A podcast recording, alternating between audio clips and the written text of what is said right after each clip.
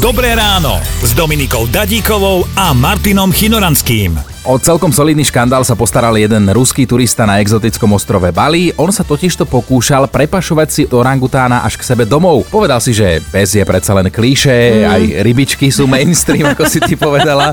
Sú návštevy, ktoré nevedia, kedy majú odísť, sú kolegovia, ktorí sa začnú vyrozprávať v tom najnevhodnejšom momente, keď nestíhate, keď sa ponáhľate. Aj svokrovci sú občas takí, že nevedia, kedy my kúpime hada, to je dobrý prostriedok, keď prídu na návštevu, my toho hada vypustíme na prechádzku a oni hadam odídu vtedy. To by bol dobrý návod, aj keď svokra príde. Tu už treba veľkého hada, že by ju zožral, vieš, nie, nie iba vyštval z bytu. Veľa kráľovské. Pán bývalý manžel si nevedel nájsť bývanie a keď si už bývanie našiel, tak sa Anke do života stále vrátil ako jojo, trvalo to celé dlhé mesiace. Takže podľa neho je ten jojo efekt pomenovaný. Aha!